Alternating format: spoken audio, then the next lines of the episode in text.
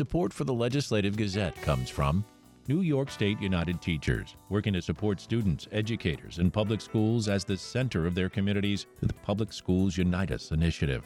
And United University Professions, representing 37,000 academic and professional employees at SUNY campuses and teaching hospitals across New York State. Frederick E. Kowal, President. UUPinfo.org.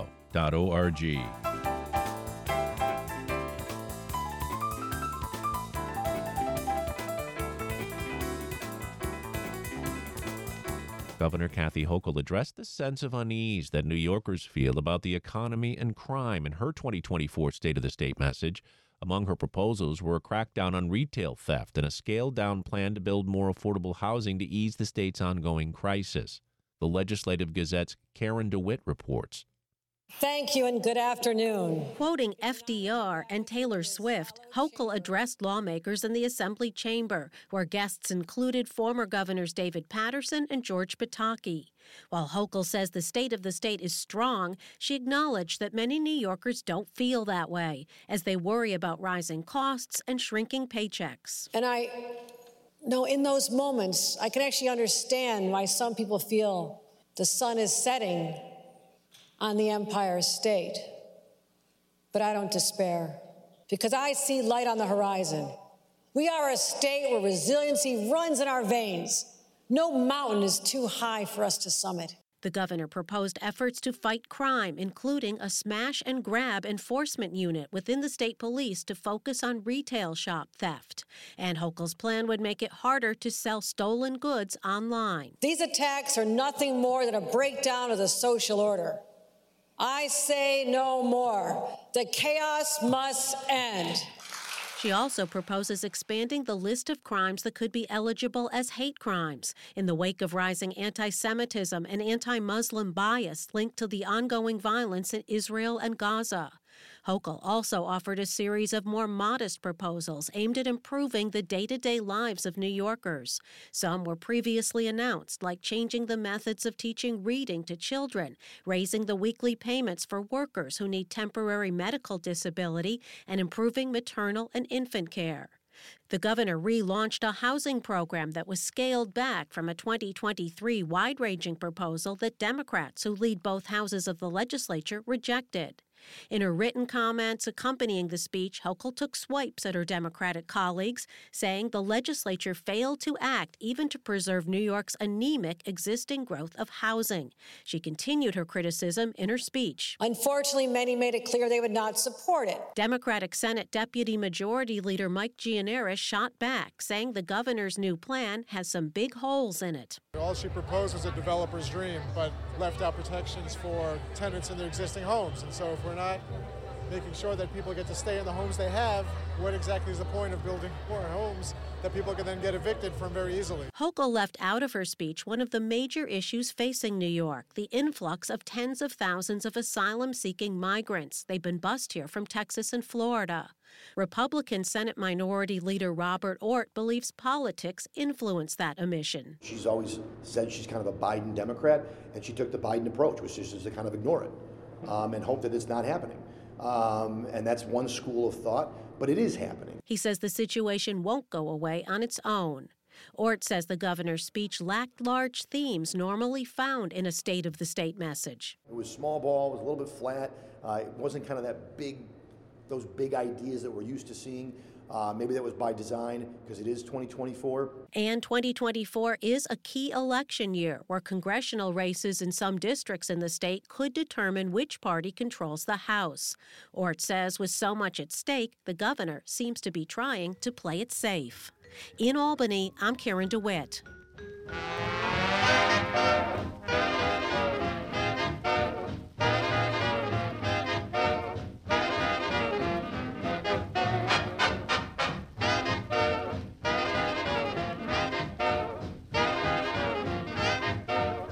You are listening to the Legislative Gazette, a program about New York State government and politics. I'm David Guistina. The Legislative Gazette's Jesse King spoke with Hudson Valley lawmakers about New York Governor Kathy Hochul's State of the State address and filed this report. Welcome to our future. Thank you. The Democratic governor's high flying speech touched on everything from housing and climate change to education and artificial intelligence without diving into many specifics. Assemblyman Jonathan Jacobson, a Democrat from the 104th District in Newburgh, says he felt it was a good speech, but that's the easy part.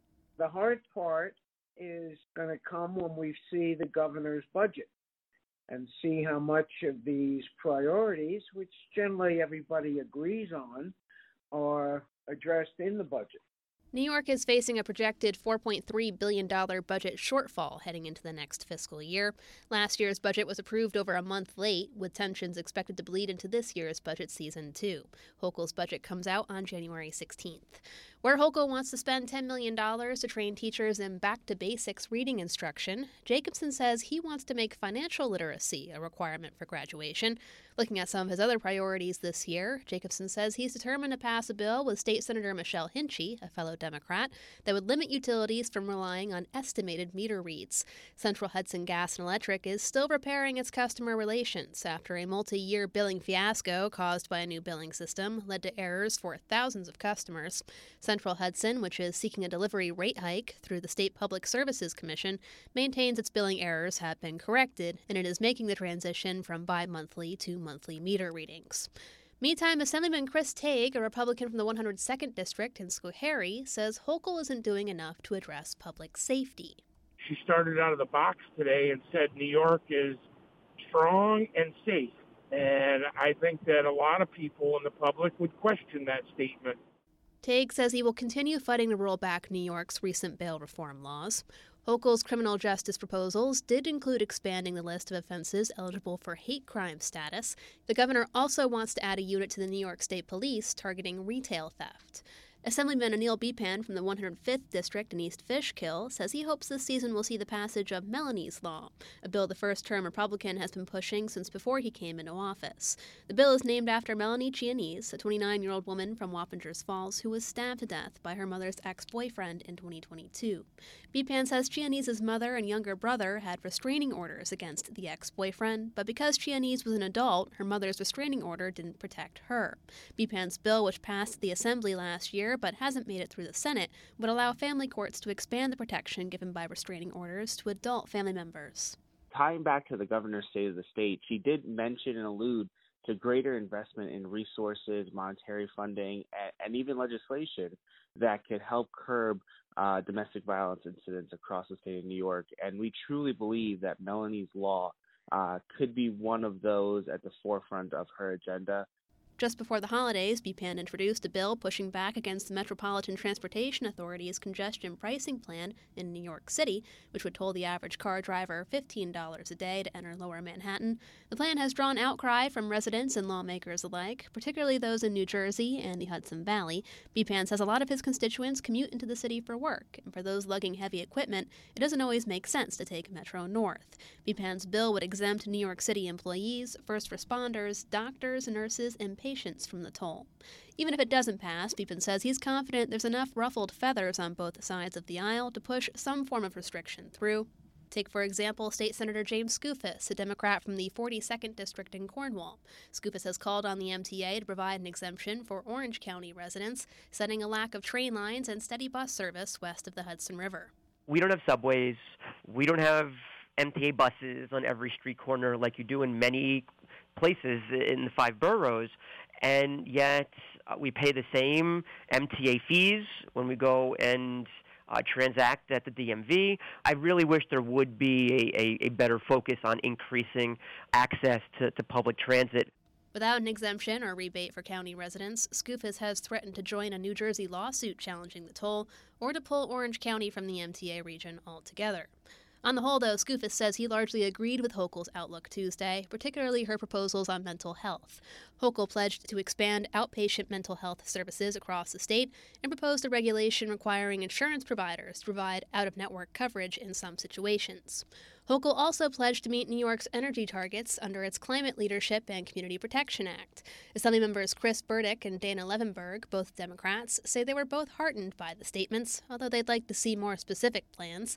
Levenberg from the 95th District in Ossining says she and Democratic State Senator Pete Harckham are hoping to finally pass a bill that would allow parks to place solar canopies over their parking lots. that provide shade, uh, that provide um, protection from, you know, on a rainy day. You could theoretically eat there. Your car seats don't get hot, and also are providing solar power. Assemblymember Didi Barrett, a Democrat from the 106th District in Poughkeepsie, says developing a workforce for the state's green economy is high on her personal to do list. I don't think we're seeing that uh, happen just yet. So there's a lot of work that needs to be done. A lot of projects are going to come online at the same time, which is going to require even more of a workforce ready to take those on. For many of the region's lawmakers, it all comes back to that $4.3 billion budget gap. So while they largely appreciated the governor's speech, they say a lot remains to be seen. For Assemblyman Tague, the state isn't in a place to pour funds into social programs. State Senator Harckham from the 40th District in Peekskill agrees that, quote, the devil is in the details, but he wants to make sure the state doesn't roll back any of its investments in education. Assemblymember Sarahana Shrestha, meanwhile, says New York can narrow the gap by taxing its wealthy. The progressive Democrat from the 103rd District in Kingston says she was glad to hear Hochul counter the argument that wealthy New Yorkers are leaving the state because of taxes, positing instead that working class residents are fleeing because of the cost of housing. Shrestha says that's the message she's been trying to push for a long time. The governor said we cannot spend money that we don't have, which means that we need to have more money. Um, and we have lots of very wealthy people who are a small group of New Yorkers who still aren't paying their fair share of taxes. So we still want to go after them because we're talking about billions of dollars that we're leaving on the table. For the Legislative Gazette, I'm Jesse King.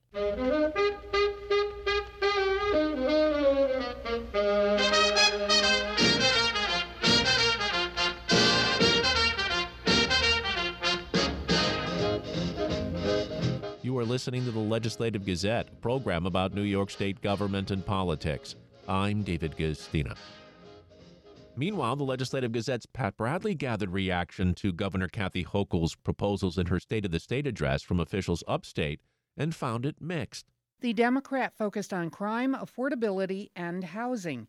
Hochul told legislators that the state has a unique opportunity to be a leader in AI technology development. North Country Chamber of Commerce President Gary Douglas welcomes several elements of the governor's 2024 agenda, particularly her recognition of the state's population loss. That's been a message of upstate chambers for some time. It was important to have the governor acknowledge that we now are talking about maybe by the time of the next national census, New York losing maybe three or four additional congressional seats. I mean, it has real practical uh, impacts.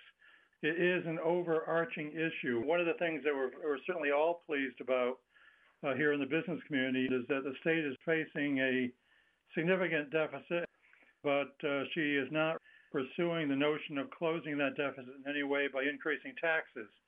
Increasing taxes would not be the way to keep capital and people in the state of New York. Assembly Minority Leader Will Barclay is a Republican from the 120th District. I don't know how she's going to kind of solve, for instance, the outmigration. We've lost 100,000 people in the last year. Now, housing, she mentioned housing.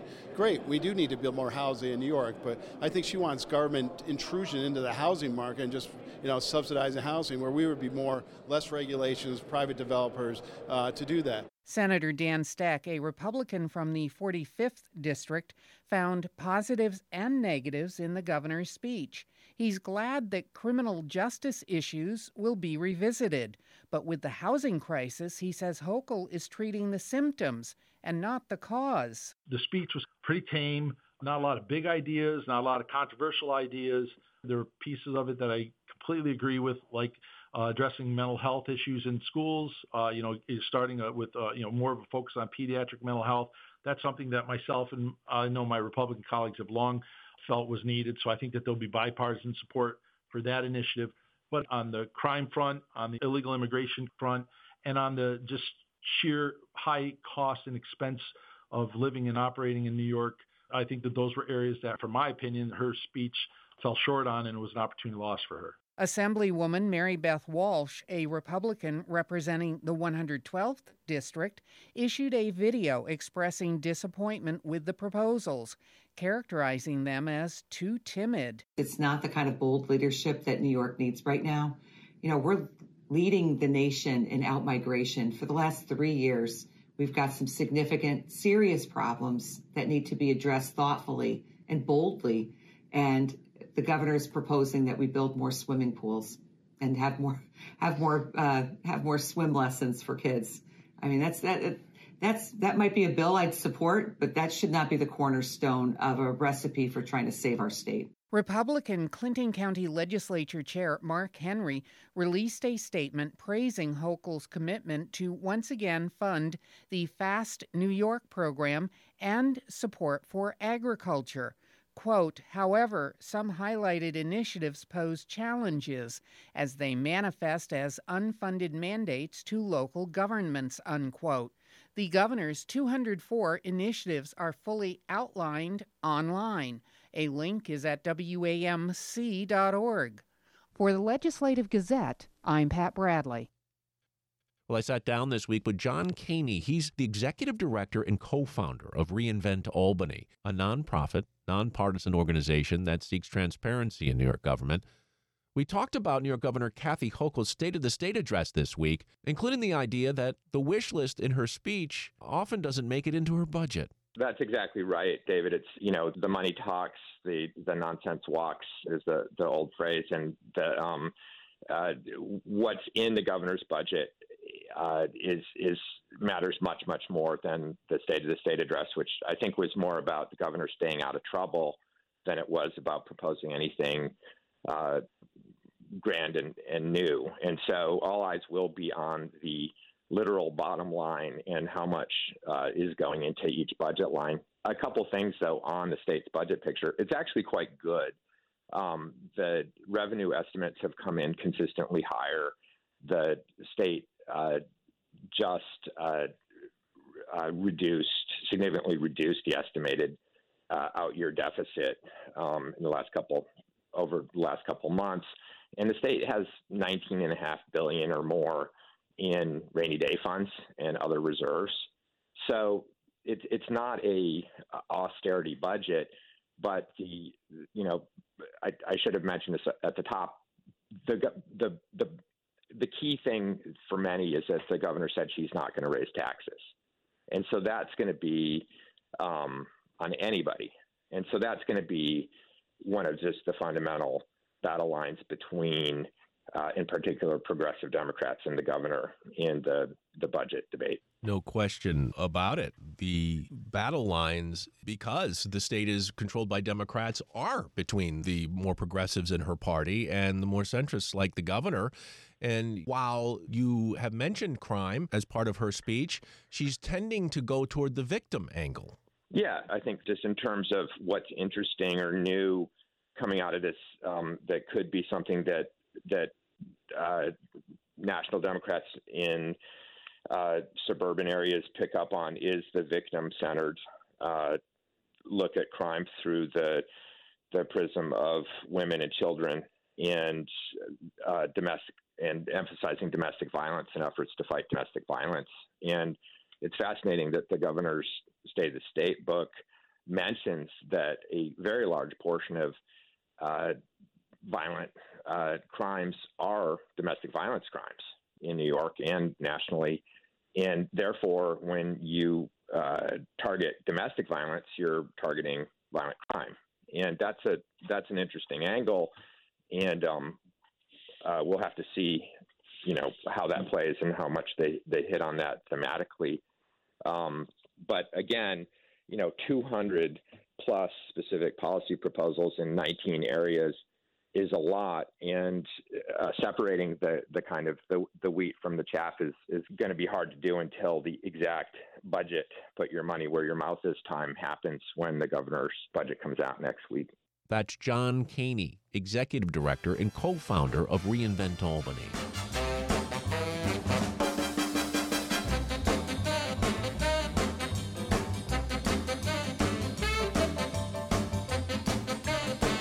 You are listening to the Legislative Gazette, program about New York State government and politics. I'm David Guistina. New York's minimum wage workers saw their pay increase with the new year. The State Department of Labor Commissioner says more than a million workers are affected. The Legislative Gazette's Alexander Babbie with more. The minimum wage is now $16 an hour in New York City, on Long Island, and in Westchester County, and $15 an hour in the rest of the state. The wage will continue to rise incrementally through 2026 when it reaches $17 an hour downstate and $16 upstate. Reardon spoke with WAMC just after the new rates took effect. This will affect over a million workers here in the state currently earning less than the 2024 minimum wage threshold. It is really a significant increase, and I want people to remember that women, and particularly single mothers, are overrepresented in the minimum wage category of earning. So this increase doesn't help just the worker, it is really a family sustaining wage. Very important to families. And of course, the minimum wage tends to lift all boats. The Business Council of New York State is among industry groups that oppose the hike. Reardon says its fears are unfounded. Before I was commissioner, uh, I think in 2014, there was a wage order that said that workers at certain franchised fast food operations needed to make $15 an hour. And this is before the the wage increases that happened for anybody else. And we had the, you know, you can imagine this is going to drive franchises out of the state of New York. Not only did that not happen, some of those franchises actually expanded. To that point, Reardon says much of the money goes right back into the local economy. One other good thing about the minimum wage that people don't often think about when people who work at this level get a raise, they mostly spend that money in their local communities they go out and buy their kids new shoes or they get extra groceries or they may be able to go out and have a dinner out. But Reardon does agree small businesses will be most impacted. Any business that is better capitalized is going to be able to absorb either higher prices in their supply chain or higher prices in their workforce. You know, they, they just have more capital at hand. Smaller businesses do have to adjust more uh, more quickly probably because they don't have as much ready cash. But you know it's it's not a gigantic increase. And again they're probably going to see an increase in traffic. That doesn't mean impacted businesses are without support reardon says. There are tax credits for hiring certain uh, disadvantaged youth. Uh, there are tax credits for certain kinds of businesses. I don't have them all on the top of my head. But if people are interested again contact the department of labor uh, ask for a business services representative and they can go out and sit down with them and talk them, you know, walk them through what's available for them. Reardon encourages minimum wage workers to check their pay stubs and ensure their wage actually went up. If it didn't, Reardon says the Department of Labor has a process to address the matter. They should go on our website. There is a form that you can fill out under worker protection saying that my employer is not paying the correct wage, and we will immediately follow up. For the Legislative Gazette, I'm Alexander Babbie. January is National Radon Action Month. The American Lung Association in New York is urging everyone to test their homes. The Legislative Gazette's Dave Lucas with more. Radon is a naturally occurring radioactive gas emitted from the ground that is odorless, tasteless, and colorless and can enter a home through cracks in floors, basement walls, foundations, and other openings. Radon can be present at high levels inside homes, schools, and other buildings. It is responsible for an estimated 21,000 lung cancer deaths every year and is the leading cause of lung cancer in people who have never smoked. Trevor Summerfield is Director of Advocacy for the Lung Association. The State of Lung Cancer report that we release every year um, reveals that is it's detected at high levels in about nearly 14% of homes in New York State. I know radon isn't uh, first and foremost when it comes to people's minds, but it's really important to test your home and really get that message out there because it is one of those things that again it's it, people just don't think about and you see this research come out year after year in the reports that we do that it's just one of those common sense things you can do as, as an individual in your home to protect yourself and your family. Dr. Albert Rizzo is the chief medical officer for the American Lung Association. He says radon mitigation is usually easy and not very costly. Because radon's a gas emanating from the soil and the rocks, it gets trapped in areas in our home, usually in the lower areas, the basement areas. So if the radon level is high in those areas, it's a matter of putting in proper ventilation. Sometimes this means windows or venting pipes uh, and also sealing up any obvious cracks in the foundation where radon can leak in. So it is something that can be done usually without too much cost. The testing runs between you know 15 to 30 dollars. You can get a kit on Amazon, and there are many states that have free kits available as well. But uh, it's an easy test to do, and the mitigation usually is fairly cost effective especially if you consider the consequences if you don't get it tested and don't get it corrected. Summerfield says radon levels between 13 and 14 percent are common in homes in surrounding states as well. One of the questions we get a lot is, hey, we're here in the Northeast, right? We're here in Albany. Some of the homes are older. Does this impact us more? Radon can impact any home, and that's important to notice. So, a- anybody that's out there listening to this, you should test your um, home yearly for radon. Again, it's very easy to do so, cost effective, and again, not, you know, won't just save lives, but also livelihoods as well, because you don't want people living with cancer. And again, we know this is the second leading cause of cancer deaths and lung cancer in the United States. So take some time, um, look at your home, go out there, buy that kit, you do your testing um, and see if you need to take steps to mitigate that radon in your home. Summerfield adds if you do detect high levels of radon in your home, reach out to professional mitigation services. For the Legislative Gazette, I'm Dave Lucas.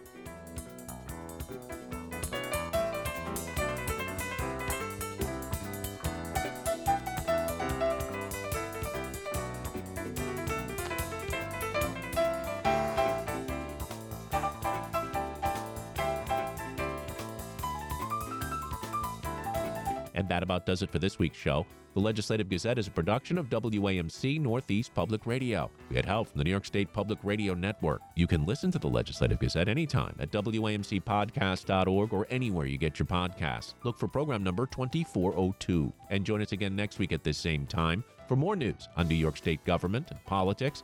For the Legislative Gazette, I'm David Guistina.